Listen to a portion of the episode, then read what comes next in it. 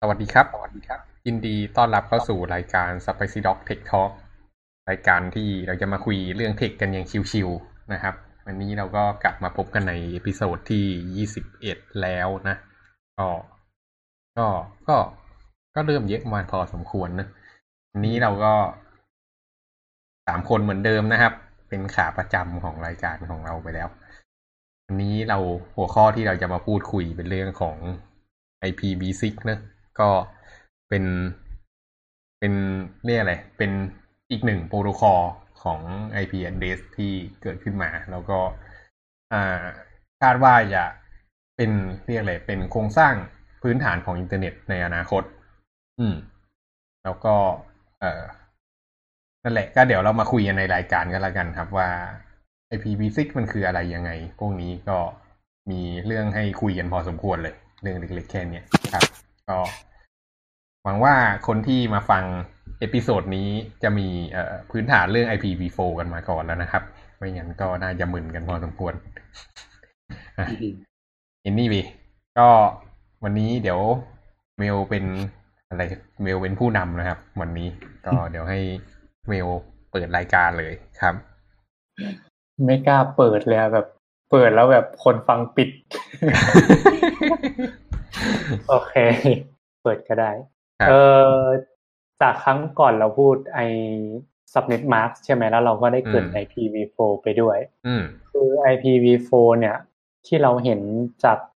ปกติที่เราที่เราเซตเนี่ย มันจะเป็นเลขฐานสิบเนาะอืมอันนี้เกิดเกิดใน IPv4 นิดนึงก่อนครับ ก็จริงๆไอ้เลขเลขฐานสิบทั้งหมด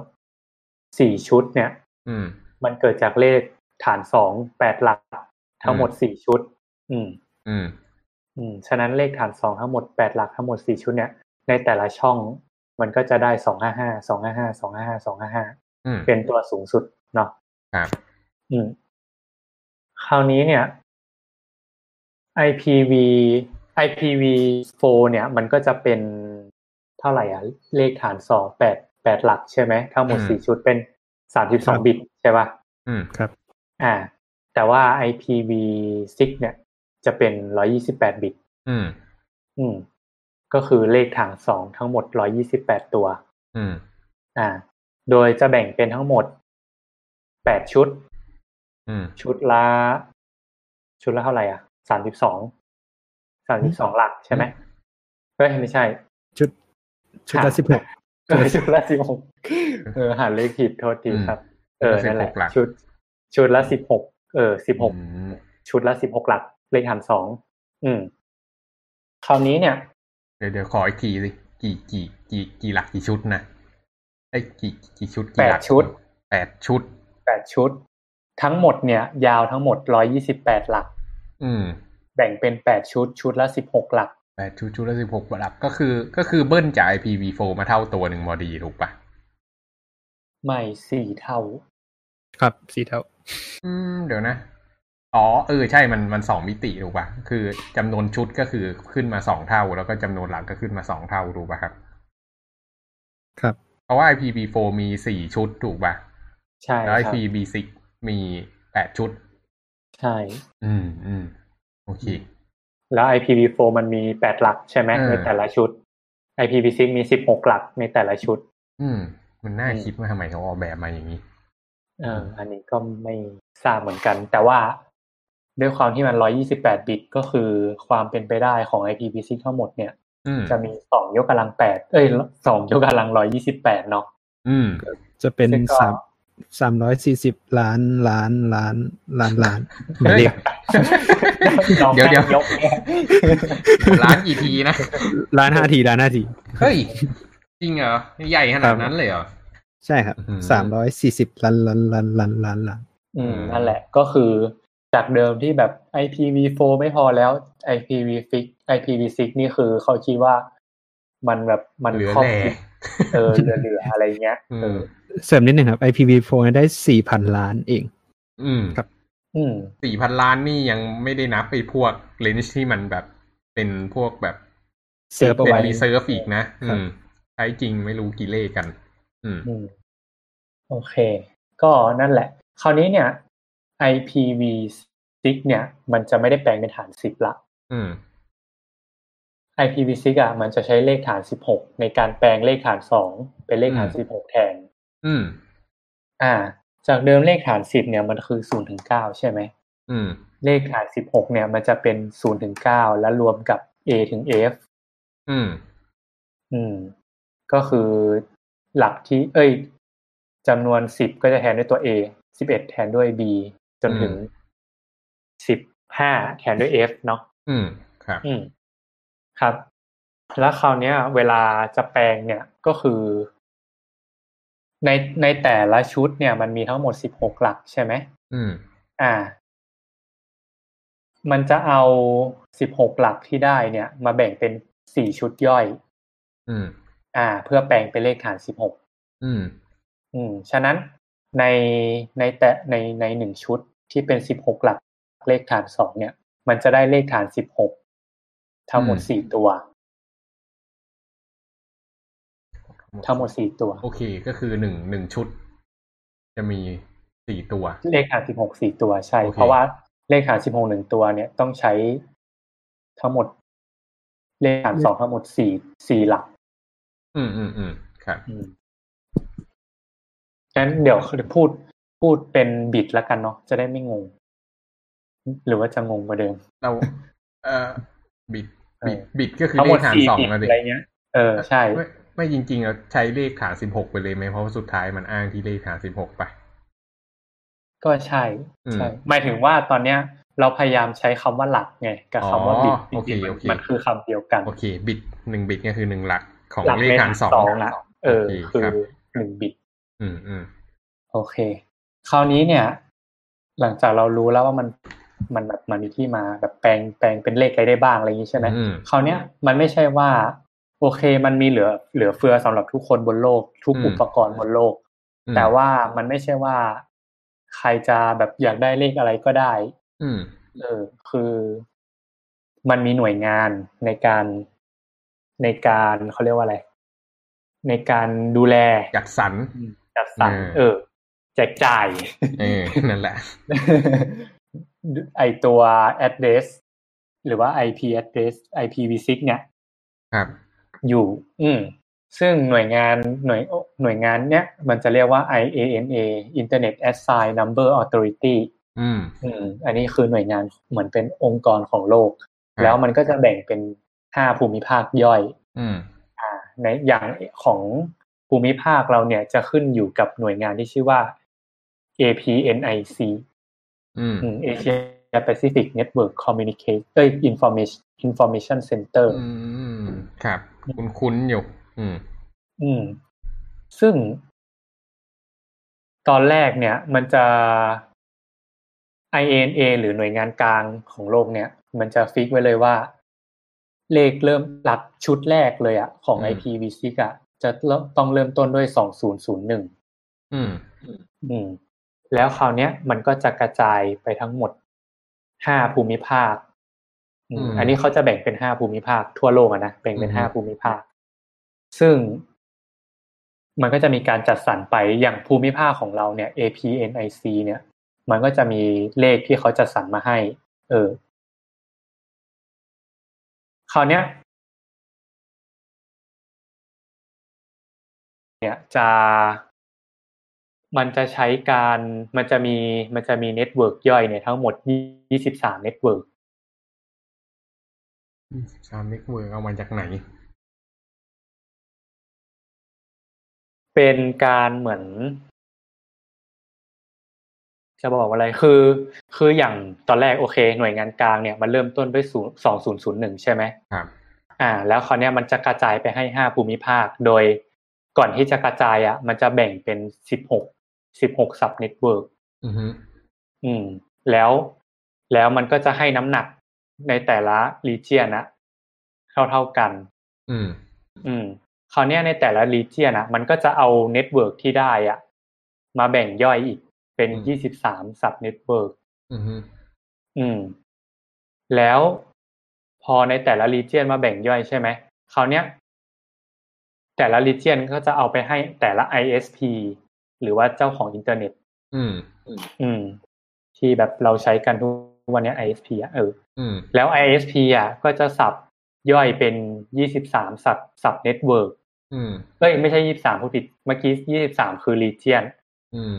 subnetwork เอ้ยของ ISP อะจะแบ่งเป็นสามสิบสอง subnetworkอืม อืม แล้วคราวเนี้ย มันก็จะมี มันก็จะมี network ย่อยที่ เดี๋ยวก่อนนะ ISP จะได้ prefix เท่ากับสามสิบสอง อืม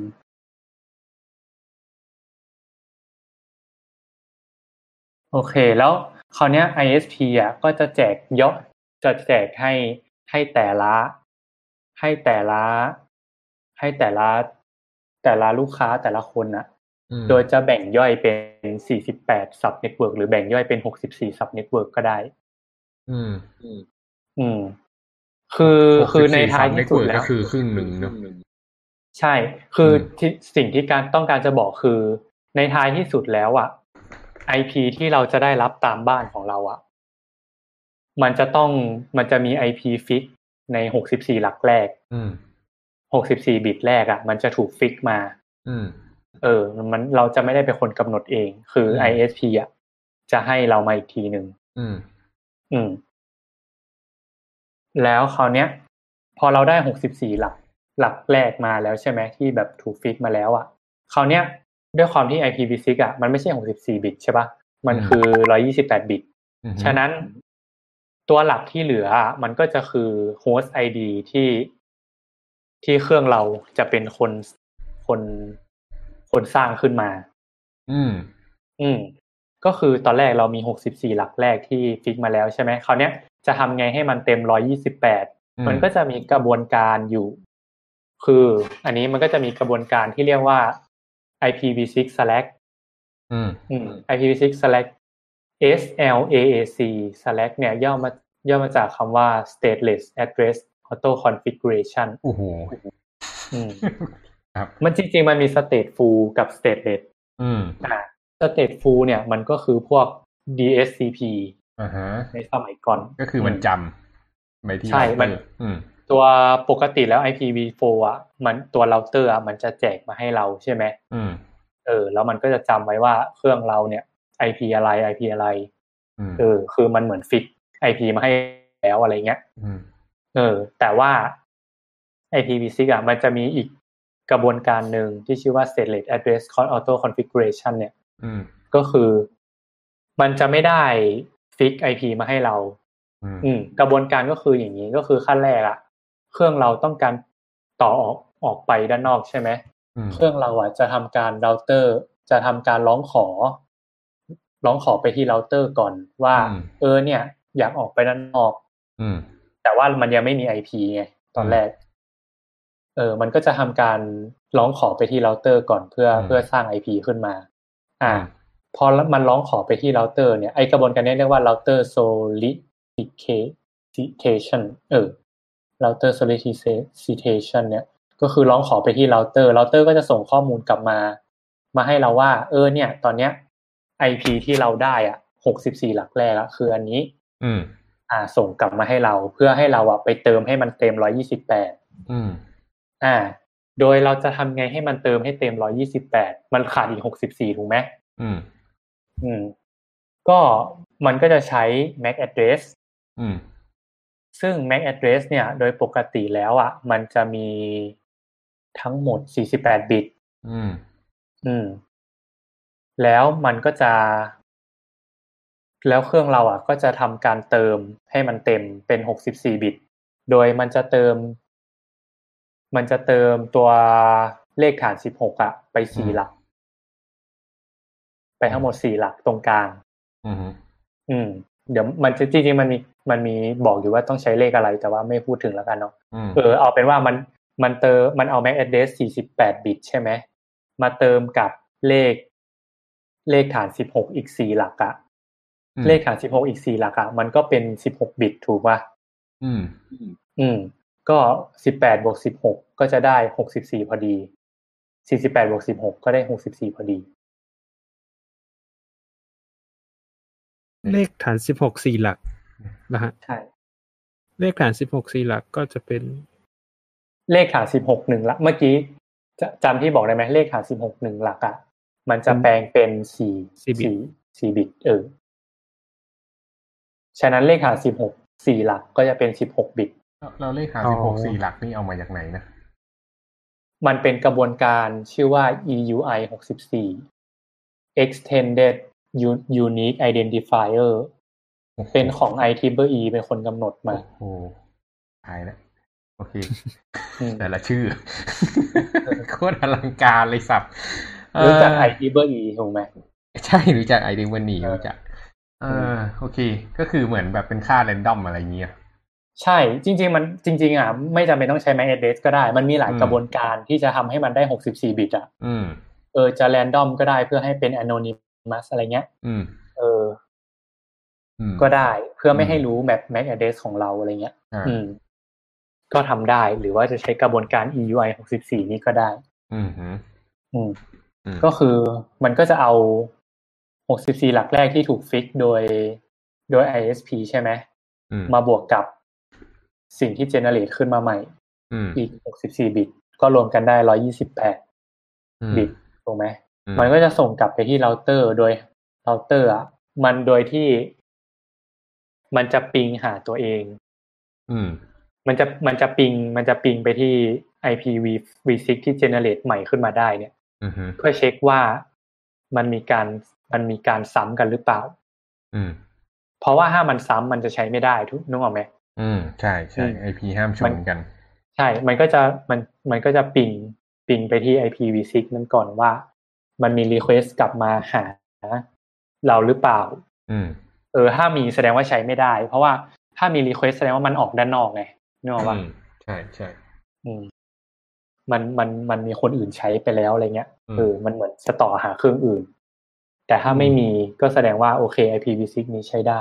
ครับใช่ ก็ อืม คราวนี้เนี่ย คราวนี้เนี่ยไอตัว address เนี่ยมันก็จะมี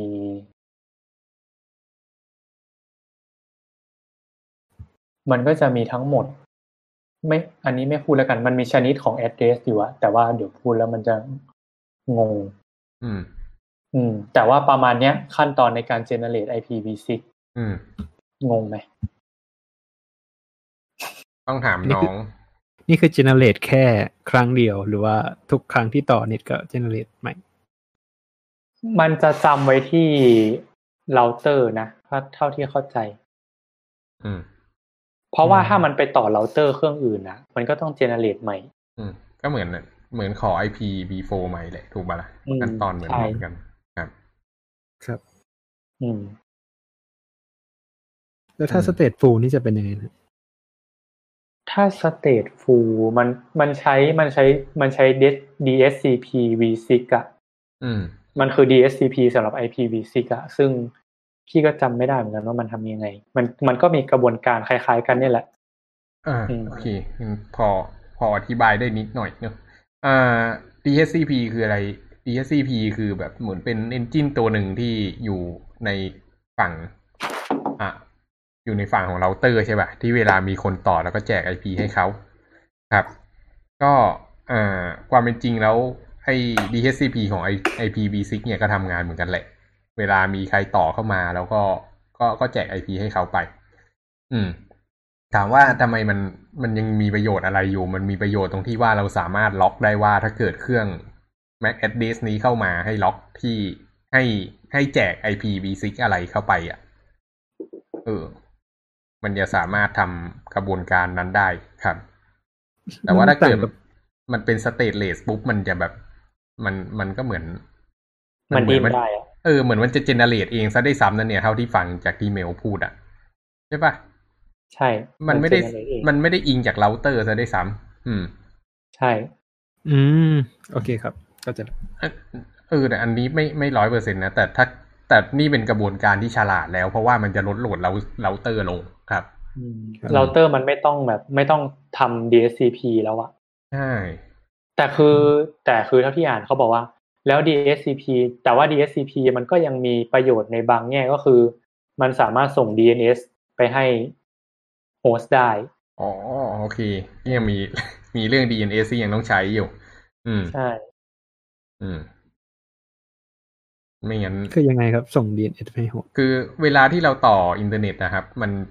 มันจะต้องต่อกับไอ้ DNS server ถูกปะครับ แล้วโดย default อะครับ เราจะต้องไปเซต DNS ไปที่เราเตอร์อืมอืมเราเตอร์ก็จะแจกมาให้ ใช่ แต่ว่าไม่ถ้าเกิดถ้าเกิดมันเป็นสเต t เลสอย่างเงี้ยก็คือตัวตัวเครื่องคอมพิวเตอร์แต่ละตัวมัน generate เองอะอ๋อ เออ มันมันก็ไม่รู้ว่ามันจะใช้ DHC เอ้ย มันก็รู้ไม่รู้ว่าจะใช้ DNS อะไร อืมอืมแต่ว่าทีเนี้ยก็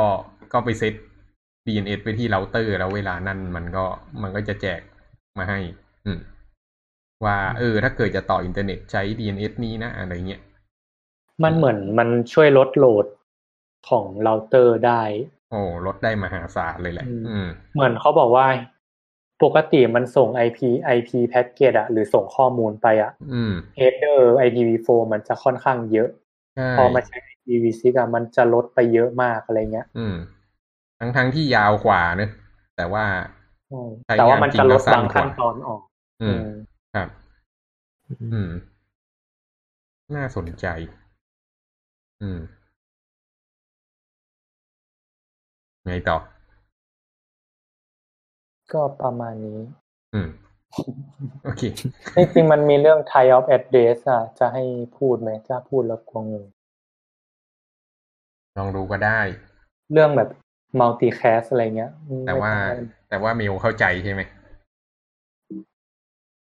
พูดได้คร่าวๆอืมอืมก็คืออะพูดเลยแล้วกันเอ่อ type of address ก็คือ address เนี่ยมันก็จะมีประเภทของมันอยู่เนาะอืมอย่าง IPv4 อะ มันจะมี unicast multicast แล้วก็ broadcast อืม อืม ซึ่งอันนี้ไม่ไม่เคยอ่านเหมือนกัน แต่ว่า IPv6 ก็มีคล้ายๆกันก็คือมี unicast multicast แต่ที่ต่างกันก็คือ แทนที่จะเป็น broadcast เนี่ย มันจะเป็น anycast แทนอินนิเคสอืมอืม ตัว unicast address อะมันคือการติดต่อแบบ one to one อืมอืมจากเครื่องหนึ่งไปอีกเครื่องหนึ่งซึ่งไอ unicast address อะมันก็จะมีประเภทย่อยไปอีก อืมเรียกว่า global address global address เนี่ยเป็น IP ก็คือ public address นั่นแหละอืม เออสำหรับแบบเข้าไปโลกอินเทอร์เน็ตอะอืมเป็น address ที่เราใช้ในการแบบเชื่อมต่ออินเทอร์เน็ตเนี้ยอืมมันเรียกว่า global address อืม link local address อันนี้ยังพูดถึง unicast address อยู่นะ เพื่อการต่อแบบ one to one นะนะอืมเออเอ่อ link local address เนี่ยเป็นการต่อภายในลิงก์เดียวกัน ก็คือน่าจะอยู่ในวงแลนเดียวกันปะเท่าที่เข้าใจ อืม อ่า แล้วก็มี unique local address อันเนี้ย เป็นสิ่งที่เรียกว่า private IP ก็คือต่อเฉพาะในเครือข่ายอินเทอร์เน็ตที่อยู่ในวงเดียวกันอืมอืมใช้ IP ภายใน อืม อืม คราวนี้เมื่อกี้พูดถึง unicast ที่ต่อแบบ one to one ใช่ไหมจากเครื่องหนึ่งไปอีกเครื่องหนึ่ง มันก็จะมี type of address อีก อันที่สองก็คือ multicast address multicast เนี่ยเป็น one to many ก็คือเหมือนการ เหมือนการส่งข้อมูลออกไปแล้ว ทุกเครื่องที่อยู่ในกรุ๊ปอะอืมอยู่ในเครือข่ายอะได้รับข้อมูล หมดทุกเครื่อง ไปหาหลายคน ใช่ ส่งไปหาหลายคน แล้วก็ประเภทสุดท้าย anycast ก็เป็น one to many one to one of many ไม่ใช่ one to many นะ one to one of many แปลว่าอะไรหมายความว่ามันจะส่งออกไปอืมหาทุกเครื่อง แต่ว่าจะมีเฉพาะเครื่องที่ใกล้ที่สุดที่จะได้รับข้อมูลอืมอืม แปลกมากใช่คืออะไร ไม่รู้เหมือนกัน เดี๋ยวนะทำ discovery network อะไรสักอย่างส่งม่รู้ไปหาทุกเครื่อง แต่ว่าเครื่องที่ใกล้ที่สุดจะได้ข้อมูล ใช่ ก็คือ ส่งออกไปแล้วก็ไม่ไม่ได้สนว่าใครจะได้หรือไม่ได้ ก็ก็ก็คือ คือส่งอส่องกไปไปให้ใครอะก็ได้ เอาไปสักคนหนึ่ง เออ แต่ใครก็ได้อะอืเอมอ ประมาณนั้นแหละอืมโอเคอืมมันโดยที่จะเป็นเครื่องที่ใกล้ที่สุดที่จะได้รับ อืม อืม อันนี้คือ anycast address อ่าฮะ อืม อืม แล้วมันแบ่งประมาณเป็นนี้เลนส์อะไรอย่างงี้ใช่ไหมว่าช่วงนี้ของหรือถึงช่วงนี้เป็นอะไร ไม่รู้อะ อืม มันไม่ได้บอกไม่เป็นไรมันอาจจะมีแหละ แต่ไม่ได้อ่านมาครับ เออมันมันมีเลมันมีการกำหนดเลนส์ของไอพีอยู่ แต่ว่าไม่ได้อ่านมาอืมันเยอะ อืมเออ มันเยอะมากจริงในหัวข้อเนี่ยอืมโอเคน้องนิวเป็นไงบ้างครับ มีอะไรจะเสริมไหมก็ก็เข้าใจครับอืมดีมากน้องนิวที่เข้าใจพี่ไม่งั้นพี่จะร้องไห้ละโอเคอันนี้มาเรื่องประโยชน์ไหมครับอ่ามีสิ อ่า โอเค เดี๋ยว เอางี้ก่อนดีกว่า อ่า เดี๋ยวมาให้พี่โมบ้าง ในฝั่งของ practical ในฝั่งของนายช่างที่ลองโดยไม่ได้ศึกษาทฤษฎี นี้เราฟังทฤษฎีกันไปแล้วว่าเรียกว่ามาต่อยอดพอสมควร แต่อันนี้เวลาจะไปใช้งานใช้งานยังไงคืองี้อ่า เสริมเสริมจากที่เมลได้เล่าเนอะว่า ISP สุดท้ายเขาก็แจก IP มาให้เรา อืม แต่แทนที่เขาจะแจก IP มาให้เราแบบ เหมือน IPv4 ก็คือมันแจกมาครบทั้งทั้งเส้นใช่ไหมมันกลายเป็นว่ามันแจกมาแค่ครึ่งเดียว อืม ทีเนี้ย อ่า มันก็กลายเป็นว่า มันก็ต้อง generate เลขข้างใน network เพิ่มเองให้เต็ม128บิตอืมอืม ก็ถ้าเกิด ได้มีโอกาสใช้ IPv6 ที่บ้าน คนที่ใช้ไฟเบอร์เนี่ยน่าจะได้ IPv6 กันหมดแหละนะตอนนี้นะในประเทศไทย ลอง if config ดูก็จะเห็น IP if ไอไออะไรวะ IPv6 อืม ก็ถ้าเกิดลองดู IP ที่ได้เนี่ย ก็จะเห็นว่าไอ้หลักช่วงต้นเนี่ยมันเหมือนกัน อืม ครับอ่าแต่ว่าหลักข้างหลังมันจะต่างกัน ความน่าสนใจอย่างหนึ่งของ IPv6 เนี่ยก็คือ มันไม่ต้องใช้เน็ตอีกต่อไปอืมอืมสำหรับ IPv4 มันต้องใช้เน็ตเนอะแล้วเวลาที่มันสื่อสารโดยใช้เน็ตเนี่ย มันจะต้องมีเฮดเดอร์ที่เอาไว้จำอะว่า เออ ตกลงแล้ว ไอ้แพ็กเกจนี้ที่ส่งไปอะมันเป็นของใครของ IP อะไรพวกเนี้ยครับ มันก็จะเปลือง อืม แต่ในทางตรงกันข้ามเนี่ย IPv6 สิ่งที่เราได้ที่เราเห็นในเครื่องนะครับ อันนั้นคือ IP แท้ของเรา มันเป็น Public IP เลย แล้วทีเนี้ยมันหมายความว่าถ้าเกิดเราส่ง Public IP เนี้ยไปให้เพื่อนที่อยู่คนละเราเตอร์กันนะครับ เขาสามารถ access เครื่องเราได้ ในกรณีที่ไม่ได้ถูก firewall บล็อกนะ อืมอืมดีป่ะอะแต่ก่อนเนี่ยเราใช้ net เราต้องทำ port forward ถูกป่ะครับ ต้องทำ forward port อืม เพื่อบอกว่าถ้าเกิดวิ่งเข้ามาที่ public IP นี้ให้วิ่งต่อไปที่เครื่องไหนพอร์ตอะไรเนอะแต่พอเป็น IPv6 ครับ ไม่มีการทำ port forward อีกต่อไปอืมอืมอ่า มันกลายเป็นว่าถ้าเกิด มันกลายเป็นว่าทีเนี้ย มันก็ใช้ firewall เป็นปกติ คือทีเนี้ยกลายเป็นว่าข้างในเราเตอร์อะครับ มันจะมีให้ set firewall เอาไว้ว่า ให้เปิด firewall ที่ IPv6 นี้ อืมสำหรับ port นี้อะไรประมาณนี้ แล้วทีเนี้ยสมมุติว่าถ้าเกิดเราเปิด firewall port 80 กับ port 443เอาไว้ เอาไว้เนี่ย ให้ให้เข้า IPv6 ของเครื่องเราได้ อืม แล้วส่งไปให้เพื่อน แล้วเราเปิดเว็บเซิร์ฟเวอร์ เพื่อนก็สามารถเข้าได้เลยนะ อืม ง่ายๆอย่างนั้นเลยครับ อ่า นั่นแหละ แต่ทีเนี้ย อ่า เรื่องอีกเรื่องที่น่าสนใจของ IPv6 ที่พี่ได้พบนะครับ ก็คือ ไอ IP MAC address เนี่ย มันก็เป็น IP อันหนึ่งที่ที่พี่เมลได้แจ้งเนอะยังไงมันก็ให้ แต่ว่าถ้าเกิดเราไปเซต DHCP ข้างในเราเตอร์อะครับ ถ้าเกิดเราเซตว่าถ้าเกิดเครื่องของเราต่อเข้าไปให้แจก IP นี้มา แทนที่มันจะเปลี่ยนมาแจก IP นี้แทนมันกลายเป็นว่ามันจะแจกสอง IP เลย อืม อืม อันนี้ก็ไม่แน่ใจว่าด้วยเหตุผลใด แล้วก็สามารถใช้ได้ทั้งสอง IP ด้วยครับ คือทำทั้ง stateful แล้วก็ stateless ใช่ ใช่เป็นอย่างนั้น เพราะฉะนั้นสุดท้ายแล้วอะยังไงเราก็ยังต้องไปล็อก IP ที่เราเตอร์อยู่ดี ไม่งั้นเวลาเครื่องต่อ IP มันเปลี่ยน อืม แล้วก็เวลาจะทำเน็ตวง network ก็คือใช้ IP ที่มันถูกล็อกไว้ ครับ อะทีเนี้ยประเด็นมันอยู่ที่งี้ ถามว่ามันมีประโยชน์อะไรมาใช้ IPv6 เนี่ย อ่า ความเด็ดของมันเลยก็คืออันที่หนึ่งไม่มี NAT เนอะ header สั้นลงถูกป่ะครับ เพราะว่ามันไม่ต้องมาอ่าดูเรื่องแพ็กเกจเป็นของใครเราเตอร์ทำงานหนักน้อยลง แม้ความยาวมันยังมากขึ้นก็ตามแต่มันประมวลผลน้อยลง มันต้องไม่ต้องมานั่งแกะแพ็กเกจอ่าแล้วก็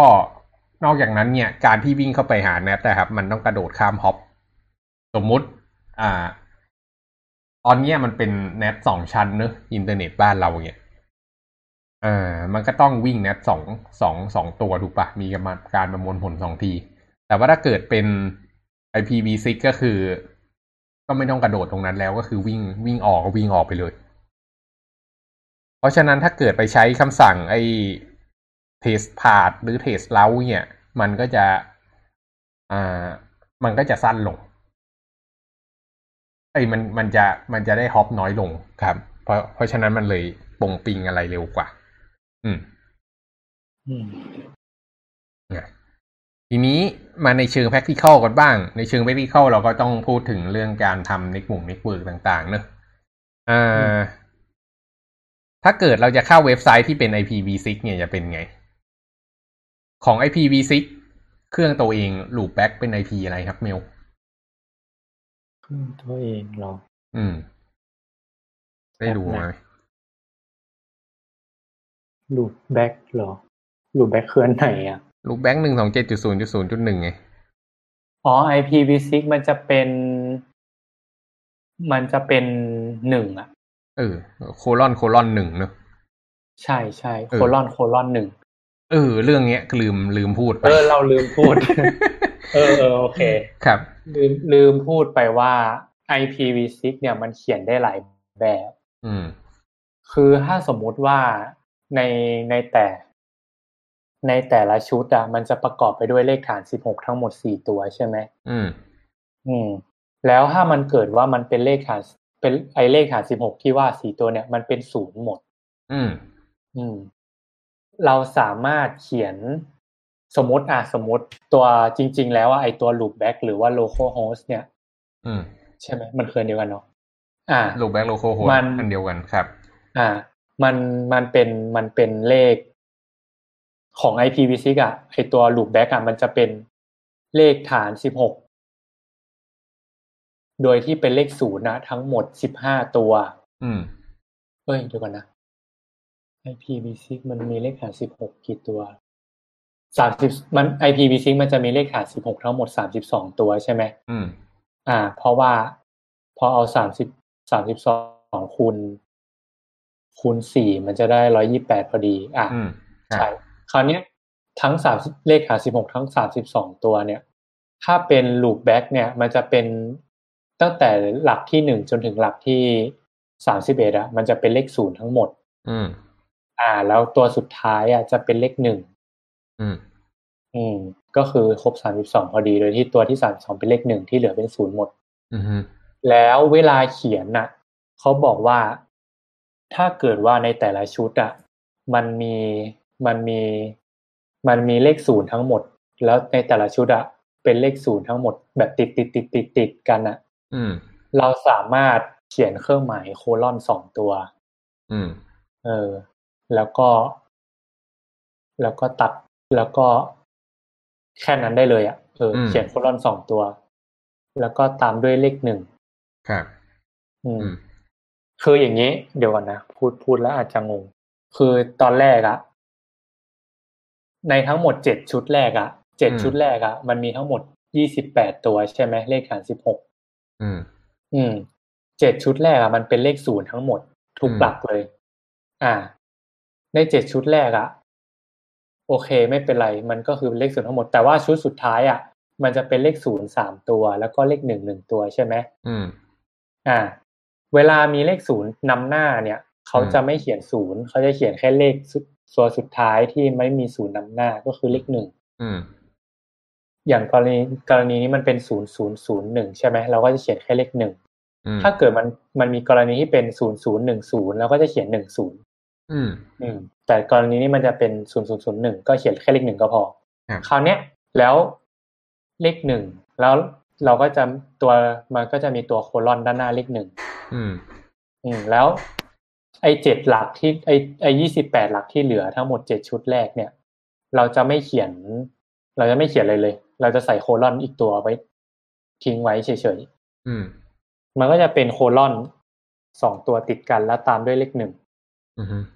อืมอืม อันเนี้ยคือ loop back อืม ครับ อืม ลองไม่ถ้าถ้าถ้าถ้าไม่เข้าใจก็ลองไปดูเรื่อง reading zero ใน IPv6 ก็ได้ อืม ครับ อืม อืม ก็เป็นว่าเขากำหนด syntax อย่างเงี้ยมาเพื่อให้มันสั้นลง อืม เพราะว่ามันยาวเหลือเกินเนอะอืม ใช่ ครับ อะ ทีเนี้ยมันมีประเด็นอยู่เว้ยว่า เอ่อ IPv6 มันขั้นแต่ละหลักโดยโคลอนเนอะใช่ แล้วทีเนี้ยพอเราเขียนลงไปใน address bar ครับ เวลาเราใส่ port มันก็เป็น colon เหมือนกันถูกปะครับ มันจะมีอืมประเด็นอยู่ว่า เออ แล้วอันไหนมัน port อันไหนมัน IP กันแน่มันเนี่ย อืมอืมทีเนี้ยใครที่ทำเว็บนะครับ แล้วก็อ่าหรือทำเน็ตเวิร์กเนี่ย ก็อาจจะต้องเข้าเครื่องไอ้ยเข้า Access ด้วย IPv6 ทีเนี้ยวิธีการแก้ของเขาอะครับ คือให้ใส่วงเล็บกามปูก็คือวงเล็บเหลี่ยมๆอะนะครอบ IPv6 ไป ก็คือวงเล็บกามปู แล้วก็โคลอนโคลอนหนึ่งแล้วก็วงเล็บกามปูปิด แล้วก็โคลอนอีกที แล้วก็เลเซพอร์ตแปดศูนย์แปดศูนย์อะไรอย่างนี้ อืม อันนี้ก็คือวิธีการ access ผ่านทาง address bar ครับ อืมอืมแล้วครับก็ทีเนี้ยคำสั่งปิงก็ไม่เหมือนเดิม เราไม่สามารถปิง IPv4 ไอเราไม่สามารถปิง IPv6 ด้วยคำสั่งปิงธรรมดา ต้องใส่อ่า ขีดหกลงไปครับ ก็คือให้รู้ว่า เออ ปิง อ่า ขีดหกก็คือปิง v6 ส่วนพวกคำสั่ง trace trace path trace route ก็เหมือนกันต้องใส่อ่าขีดหกลงไป อืม ก็คำสั่งต่างๆ มันก็เปลี่ยนไปให้ไปเช็คดูดีๆ แม้กระทั่ง CURL ก็ยังเปลี่ยนนะครับ อืม ถ้าเกิดจะ C U L ปกติเนี่ยมันจะวิ่งผ่าน IPv4 ถ้าเกิดจะวิ่งผ่าน v6 เนี่ยใช้คำสั่งอะไรวะลืม อืม ก็ลองไปเช็คกันดูถ้าเกิดใครจะใช้ อืม ก็อะไรประมาณนี้ อืม ทีเนี้ยเอ่อเรื่องดีเรื่องหนึ่งของ IPv6 เลยนะครับ ก็คืออสมัยก่อนเราทำ IPv4 เนะมันก็มีปัญหาเรื่อง เราอยากจะเปิดเครื่องเซิร์ฟเวอร์ข้างในบ้านตัวเอง แล้วจะใช้ port 80 กับแพ port port 443 เนี่ย มันเป็น port ที่มันเป็นมาตรฐานมากเลยมันชนกับคนนู้นคนนี้เยอะ อ่า แต่พอมาเป็น IPv6 เนี่ย เครื่องทุกเครื่องของเราที่อยู่ข้างในเน็ตเวิร์กครับ มันมี IP แท้ของตัวเอง เพราะฉะนั้นเราก็เลยสามารถเปิดไอ port พวกนี้ออกไปข้างนอกได้เลย โดยที่ อ่า โดยที่ไม่ต้องห่วงว่ามันจะไปไปชนกับใคร อืม แต่ปัญหามันก็ยังมีอยู่ที่ว่าอ่ามันเปิดไปเฉพาะ IPv6 ไง อืม แต่ว่าคนที่ใช้เน็ตเวิร์ก IPv4 อะ มันก็ยังไม่สามารถเข้าหาเราได้อ่าเพราะฉะนั้นก็เลยอาจจะต้องใช้บริการ proxy อะไรบางอย่าง อย่างเช่น อ่า Cloudflare อย่างนี้ อืม เราก็ให้ Cloudflare ไป set record AAA เนี่ย ให้วิ่งหาเครื่องของเรา ที่เป็น IPv6 อะครับ อืม record DNS AAAA เนี่ย คือ record ของ IPv6 เนอะ A คือ IPv4 ถ้า AAA เป็น IPv6 แล้วก็ set IP ให้มันวิ่งเข้าหาเน็ตเวิร์กของเครื่องนั้น อืม มันก็จะใช้ได้เลย แล้วถ้าเกิดเปิดรูปเมฆสีส้มก็คือเขา มันก็จะใช้เน็ตเวิร์กของ Cloudflare ก็คือได้ทั้ง IPv4 และ IPv6 ทำให้เราสามารถเปิดอ่าเว็บเซิร์ฟเวอร์จากเครื่องเราได้ แล้วก็เข้าจากที่ไหนก็ได้เลย อันนี้เป็นอีกข้อดีของ IPv6 นะครับ อืม ก็ตอนนี้ผมก็เอา Raspberry Pi ตัวหนึ่ง เปิดเป็นเว็บเซิร์ฟเวอร์ไว้ที่บ้านเหมือนกันตั้งไว้ข้างๆเราเตอร์ ใช้ไฟจากเราเตอร์ อืม ก็นี่ก็เป็นสิ่งที่ดีข้างใน IPv6 อืมอ่าทีนี้พูดมาตั้งเยอะแล้วว่าข้อดีของ IPv6 ฟังดูเหมือนจะดี แต่ทำไมมันไม่เกิดสักทีอืมอืมเออพอตอบได้ไหม ตอบไม่ได้ถามไปแล้วไม่ใช่เหรออ้าวโอเคมันนิวต้องปรับตัวไหมฮะฮะ ว่ามันต้องคือมันมีเรามีเว็บอยู่แล้วไงครับ เว็บอืมมันก็ต้องเอ่อหลายๆหลายหลายหลายๆเจ้าก็ต้องปรับตัวมันก็เลยช้าหรือเปล่าปรับปรับตัวเรื่องอะไรครับ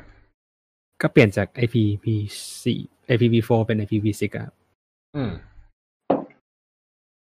ต้อง settingยากขึ้น ต้องไปเปลี่ยน setting อะไรนู่นนี่นั่นนี้หรือเปล่ามันก็เลยแบบ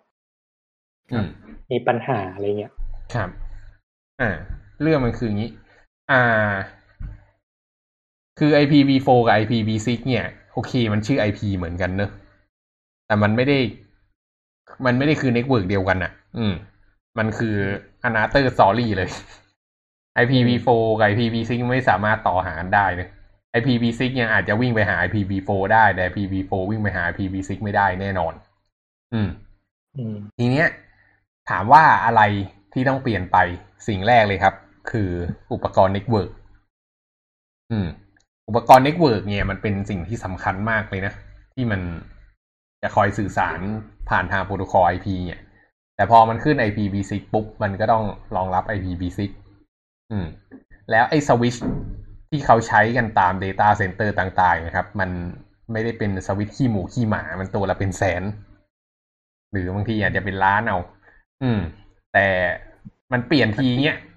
แล้วมันมันเกิดมูลค่าอะไรเงี้ย ในเมื่อคนส่วนใหญ่ก็ยังใช้ V4 กันอยู่ อืม มันก็เลยไม่ได้เกิดการแบบว่าโละของเก่าทิ้ง แล้วเอาของใหม่ไปใส่แทนอะไรเงี้ย มันก็แบบเออของเก่ายังใช้ได้นี่หว่าก็ใช้ไปก่อน อืม แล้วพอเปลี่ยนปุ๊บก็ใช้ไปจบแค่นั้น มันก็ต้องมานั่งเซต configuration เนอะ IPv4 ก็ยังต้องเมนเทนว่าคนโซนใหญ่ก็ยังใช้กัน แถมมี IPv6 เพิ่มขึ้นมา ก็เลยกลายเป็นงานเพิ่มขึ้นว่าเราจะใช้ IPv6 อืมอืมนี่ก็เป็นอีกปัญหาหนึ่งอ่าแล้วก็นั่นแหละ ส่วนหลักๆก็เป็นไอ้อย่างนั้นแหละ แล้วก็ พวกอุปกรณ์ต่างๆนะครับ ที่เก่าๆ OS เก่าๆพวกนี้ก็ไม่ได้รองรับ IPv6 ถึงแม้มันจะเกิดมานานมากแล้วก็ตามนะ อืม ส่วนตอนนี้ที่มันเป็นอยู่ก็คือ เราก็มีทั้ง IPv4 ทั้ง IPv6 ก็ใช้ v4 บ้าง v6 v6 บ้างแล้วแต่สถานการณ์คอมพิวเตอร์มันก็เลือกต่อของมันที่ดีที่สุดแหละ อืมอ๋อแล้วก็ อืม ก็ ก็นั่นแหละ นั่น นั่นคือเหตุผลหลัก ๆ เนอะ ที่ที่มันทำให้มีปัญหา แล้วก็อีกอันหนึ่งพี่ว่ามันเป็นเรื่องความคุ้นเคยของคนด้วย คือคนเราอะเกิดมาอยู่บน IPv4 มาตลอดชีวิตมาเป็นสิบปีอะแล้วต้องมาเปลี่ยน IPv6 ซึ่ง IPv6 เขียนก็เขียนยากกว่าถูกปะ IPv4 มันก็แบบหนึ่งสองหนึ่งเก้าสองจุดหนึ่งหกแปดจุดหนึ่งจุดหนึ่งอะไรเงี้ยมันก็จำแค่สี่หลักไงแต่ IPv6 มันแบบ โอ้โหสองศูนย์ศูนย์หนึ่ง FB AE อะไรเงี้ยมันมันยาวไง มันจำไม่ได้ครับ มันยาวเกินกว่าสมองคุณจะจำได้ เพราะฉะนั้นมันก็เลยมีเรื่องนี้อีกอันหนึ่งคือ IPv4 เรายังพอท่องได้นะแต่ IPv6 นี่ท่องไม่ไหวแล้วครับ อืม ก็จะมีอะไรประมาณนั้นอยู่ มันก็จะมีเทคนิคครับ ที่เอาไว้รวมเครือข่าย IPv4 กับ IPv6 เข้าด้วยกัน อ่า เรียกว่าการทำ dual stack อืม ก็คือ เราแบ่งสองชุดหลังอะครับอืมสองชุดหลังคือสิบหกบิตสองชุดก็เป็นสามสองบิตครับแบ่งไอ้สามสองบิตนั่นนะครับ เป็นอืม IPv4 ไปเลยอืมข้างหน้าเราอาจจะใส่แบบเป็นศูนย์ศูนย์อืมทีนี้ก็จะเป็นการยกทางโครงข่าย IPv4 ที่มีอยู่เดิมมาใส่ในอืม IPv6 ได้ อืม ครับ ก็เป็นอีกหนึ่งครับ อืม มันก็ทำให้สามารถต่อ IPv4 ได้จาก IPv6 เนอะครับ อืม ครับ ก็ กลายเป็นว่า IPv4 เป็น subset ของ IPv6 ไป ซึ่งมันทำได้อยู่แล้ว เพราะว่ามันบรรจุได้มากพอ อืมอ่าครับครับ แต่ว่าถ้าเกิดเราเป็น V4 อะเราเป็น V4 อะเราไม่สามารถต่อเข้า V6 ได้นะ อืม อืม ครับ อืม ครับ โอเค ก็ก็จะมีอะไรประมาณนั้น แล้วก็ถ้าเกิดอยากรู้ว่าที่บ้านใช้อ่า IPv6 ได้ได้หรือเปล่า ก็ลองไปเปิดเว็บดู ก็ IPv6 tester ไปค้น Google นะครับ แล้วก็จะเห็นว่าตกลงแล้วมันได้ เราได้ IPv6 มาหรือเปล่า อืมเท่าที่เห็นนะ ตอนนี้เน็ตบ้านไฟเบอร์พวกเนี้ยได้หมดแหละ แต่ว่าพวกเอ่อโทรศัพท์มือถือ รู้สึกยังยังไม่ได้เท่าไหร่ อืม แล้วก็พวกเน็ต ADSL เน็ต VDSL พวกเนี้ยของ แต่ก่อนหน้านี้พี่ใช้ VDSL ของ AS ก็ไม่ได้ IPv6 เหมือนกัน อืม โอเค จบแล้ว มีอะไรใครเย่ ใครอยากจะเสริมอีกไหม ไม่รู้คิดไม่ออก มันอืม มันจริงๆอะไปหาอ่านเรื่อง IPsec IP security อะนะ อืม แต่ว่ามันก็มันไม่มีข้อมูลเท่าไหร่อะเออ มันบอกมันก็ไม่ได้ต่างกันมากอะไรเงี้ยหมายถึงว่า อะไรที่เคยเป็นจุดอ่อนของ IPv4 IPv6 ก็มีอะไรเงี้ยเออ เราก็อ่อนเช่นอะไรบ้างตั้ง IP ซับทับกันได้อะไรอย่างนี้ไหมอืมไม่ไม่ไม่ มันพูดถึงเรื่อง security มัน ไม่รู้เหมือนกันคือพยายามหาว่าอะไรที่มันแบบ IPv6 มีแล้ว IPv4 ไม่มีอะ แต่พยายามอ่านแบบ scan skimming อะเออมันแบบมันไม่มันไม่มีมันไม่ค่อยมีอะไรเงี้ย ก็เลยจำไม่ค่อยได้แล้วว่าแบบ ว่ามันมีหรือเปล่าอะไรเงี้ยเอออืมครับเห็นเห็นมีหัวข้อเรื่องระบบความปลอดภัยแบบ host to host นี่คือยังไงระบบความปลอดภัยแบบ host to host end to end ป่ะอันเดียวกันป่ะน่าจะอันเดียวกันวันทูวันอะ เดี๋ยวอันนี้คือน้องถามป่ะครับครับใช่ใช่ถามว่าระบบความปลอดภัยแบบ host to host คืออะไร ครับ ของ IPv6 มันจะมีตัวนี้เพิ่มมาอืม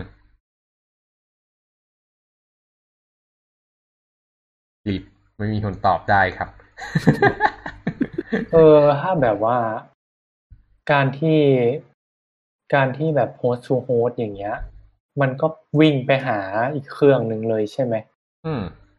แต่ว่ามันก็ยังต้องผ่านเราเตอร์อยู่ดีถูกปะอ๋อใช่ยังไงก็ต้องผ่านเราเตอร์ครับ ซึ่งก็ยังไงก็ต้องติด firewall เราเตอร์ก่อนถูกไหมใช่ใช่คือมันจะเปลี่ยนอะ มันจะไม่ใช้ NAT แหละ มันจะมาใช้ firewall แทน ซึ่งจริง ๆ เป็นสิ่งที่ถูกต้องมากกว่านะเอออคือ Net ไม่ใช่อุปกรณ์ Security นะครับเอ้ยไม่ใช่โปรโตคอลที่ทำเรื่อง Security มันแค่บังเอิญใช้แทนกันได้ เออ แต่ตัวจริง ๆ ของมันไม่ได้เป็นเรื่อง Security ครับ อืม จริง ๆ ตัว Security คือไฟวอลนะอืม กันทั้งขาเข้าขาออก โอเค งั้น ถ้าไม่มีอะไรแล้วเราก็ประมาณนี้แล้วกันครับ ก็น่าจะพอเห็นภาพคร่าวๆนะสำหรับ IPv6 ว่ามันคืออะไรยังไงอืม เรามาพิจิกกันไหมครับว่ามันจะใช้ IPv6 จะใช้แบบมาแทน IPv4 อีกกี่ปี แต่เราจะเป็นหมอดูในอนาคตพี่พี่ทำนายผิดมาหลายรอบแล้วเนี่ย ไม่กล้าทำนายแล้วลองดูที่เป็นบันทึกไว้บันทึกไว้ทางประกาศเซียนเนี่ยพี่ว่ามีอีกเป็นสิบปีอะพี่ว่ามันจะเออมันจะไปคู่กันอย่างนี้ตลอดไปเว้ยอืม อืม อืม เพราะว่า IPv4 มันก็ยังใช้ได้อยู่ อืม อืม มองไม่ออกเลยอะมองไม่ออกจริงคือ คือมันมันหมดแล้วว่าจริงแต่ว่าๆมันก็ยังหมุนมันเวียนก็กันอใช้ ยู่เออ มันก็หมุนกันได้ เออะอ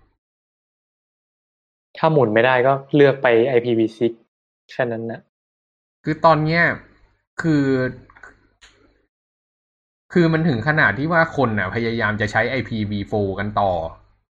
โดยการแบบสร้างเน็ตเวิร์ก NAT อะไรพวกนี้ขึ้นมาอืมแล้วก็แบบทำโหลดบาลานซิ่ง แชร์ IP เดียวกันในหลายๆ host อะไรพวกเนี้ย คือมันกลายเป็นว่าคนแม่งพยายาม ต่อสู้เพื่อจะใช้ IPv4 ต่อไปอะอืมมันเลยขี้เลยแบบ เออ ถ้าเกิดมันทำมากันขนาดนี้แล้วอะไรเงี้ย มันก็ ลำบากที่จะไปต่อ อืม อย่างเช่นแบบสมมุติเนี่ยตัวร้ายตัวร้ายสุดเลยนะ ถ้าจะให้พูดคือ Google Cloud Platform เว้ย Google Cloud Platform เนี่ยแม่งไม่รองรับ IPv6 อืม ด้วยอืมเหตุผลบ้าอะไรก็ไม่รู้ของมัน มีแต่ IPv4 อืม แต่ว่าสมัยก่อนนะเราตั้ง VM ขึ้นมาเครื่องหนึ่งอะ มันก็มันก็แจก IP ให้เราเนอะหนึ่งอันเป็น Public IP แต่ว่าตอนนี้พอ service ต่างๆ มันเป็น serverless ไปหมดแล้วอะครับ อย่างเช่นเรามาใช้ Google Cloud Run เนี้ยตอนที่เราเชื่อมโดเมนอะแทนที่เราจะเชื่อม IP หนึ่ง IP อะมันกลายเป็นว่ามันเชื่อมไปหา CNAME ซึ่ง CNAME มันจะวิ่งเข้าไปหา DNS server ของ Google Cloud อีกทีหนึ่งอืม แล้วแล้วมันก็จะทำการ routing ไปอะมันกลายเป็นว่า IPv4 ไม่กี่เลขอะสามารถเสิร์ฟโดเมนเนมได้แบบ เป็นหมื่นเป็นแสนอะอืม พี่ก็เลยแบบ เออ ก็เลยไม่รู้ว่าเมื่อไหร่ IPv6 มันจะมาแทนได้อะเลยรู้สึกว่ามันคงจะไปคู่ขนานกันอย่างนี้ตลอดไปอะ อืม อืมโอเคครับ ไม่แน่นะสิบปีอาจจะอาจจะ อาจจะหายไปก็ได้ อืม รอดูว่าละกัน แต่ว่าพี่ทำนายผิดมาหลายรอบแล้วทำนายผิดมาจนแบบเลิกแล้วพี่แก๊ปพูดเหมือนพี่แก๊ปอยู่มาแล้วร้อยปีอะโลกวงการคอมพิวเตอร์ถ้าอยู่มาสิบปีก็รู้สึกมาร้อยปี อืม มันเร็วมากครับ อืม โอเคงั้นก็ประมาณนี้นะวันนี้ครับอืมใช่ก็ขอบคุณท่านผู้ฟังทุกท่านอ่าหัวข้อต่อไปเราจะคุยเรื่องอะไรกันดีครับเขาถามปลายเปิดมากเลยอันเนี้ยอืมมีหัวข้ออะไรที่น่าสนใจ น้องนิวสอบถึงเมื่อไหร่ครับ เดี๋ยวน่าจะถึงวันที่วันที่สี่เนี่ยครับ เฮ้ย น้องนิวเรียนเรื่องอะไรอยู่ เอ่อ เรียนอะไรอยู่ ใช่ ที่จะสอบเนี่ย OS อียาเออ เราก็พูดเรื่องนี้ไปเลยดิ ง่ายดี เออ เนี่ยน้องก็เอาไปสอบได้ด้วย ก็โทษ ได้นะ เอาเวละสอบเมื่อไหร่เธอโอเอสอะสอบวัน วันนี้วันอะไรนะวันจันทร์สอบวันพุธครับสอบวันพุธเอาเวละแต่พรุ่งนี้น้องยังอ่านหนังสือเปล่า อืม ได้นะครับ OS ก็ดีเหมือนกัน มันก็เป็นเรื่องเล่าๆดีอืมเล่าได้ใช่ไหมมันจะพูดได้หมดภายในหนึ่งชั่วโมงเหรอก็แต่ต้องเลือกบางส่วนมาได้ อืมน้องสอบมันน้องเรียนถึงเรื่องอะไรแล้ววะ เรื่องอะไรใน OS อะเราพูดมันเรื่อง thread ไหมฮะ threadได้ได้อยู่แล้ว แต่ไม่ใช่ thread ใน threadดใน CPU นะเทรดในอืม OS เทรดดิ้งไงคอนคอนเคอร์เรนซีใช่ไหมล่ะใช่พวก event loop อะไรอย่างนั้นเหรอเอ้ยเอ้ยนี่นั่นมัน programming เกิน thread process thread อะไรพวกนี้ อืม context switch programming ก็มีหลาย thread อะไรพวกนี้ใช่เนอะอืม แล้วก็ deadlock mutex อะไรพวกนี้ใช่ไหม ใช่ใช่ครับ อืมโหยโหด เรียกว่าเป็นหัวข้อ concurrency หรือปะใช่ concurrency and thread อืมโอเคครับน่าจะมีได้นะ ก็ให้น้องมาเล่า แล้วเดี๋ยวใช่พี่ช่วยเสริม พี่ยังไม่รู้เรื่องเลย น้องต้องเล่าแล้วแหละ เอาว่าเอาว่าได้ได้ครับ ครับอืมได้ได้งั้นพรุ่งนี้เราคุยเรื่องเทรดคอนเคอร์เรนซีใน OS เนอะพี่ว่ามัน thread มัน thread มันเล็กไป เป็นหัวหัวข้อ concurrency อะไรกัน อืม แต่ concurrency ระดับ process ผมไม่ได้เรียนนะอันนี้พี่แก๊ปต้องโชว์ได้ได้เดี๋ยวพี่เดี๋ยวพี่เสริมให้ครับ อืมโอ้ยมันมันมากหัวข้อนี้พี่ชอบครับ ของโปรดเลย parallel programming อืม ได้ได้โอเค งั้นเราได้หัวข้อแหละ ก็เอาหัวข้อที่น้องจะไปสอบเนี่ยให้น้องอ่านแล้วก็มาเล่าให้เราฟัง ดีเลย เราก็คิดซะว่าเป็นการติวเพื่อนเนอะอืม ใช่เพราะน้องก็เหมือนเป็นคนสอนพี่นี่แหละเพราะพี่ไม่มีความรู้เลย แล้วก็เดี๋ยวพี่ช่วยเสริมเพิ่มเติมไปเผื่อว่าจะแจ็คพอตไปเจอในห้องสอบ ปรากฏว่าพี่แม่งมั่ว น้องตอบผิด สอนไม่ตรงอาจารย์ งานเข้า อืมโอเคได้ครับงั้นก็ประมาณนี้นะงั้นวันนี้ก็จบกันเท่านี้แล้วกันครับวันนี้เร็วหน่อยดีเหมือนกันครับ สวัสดีครับดีครับ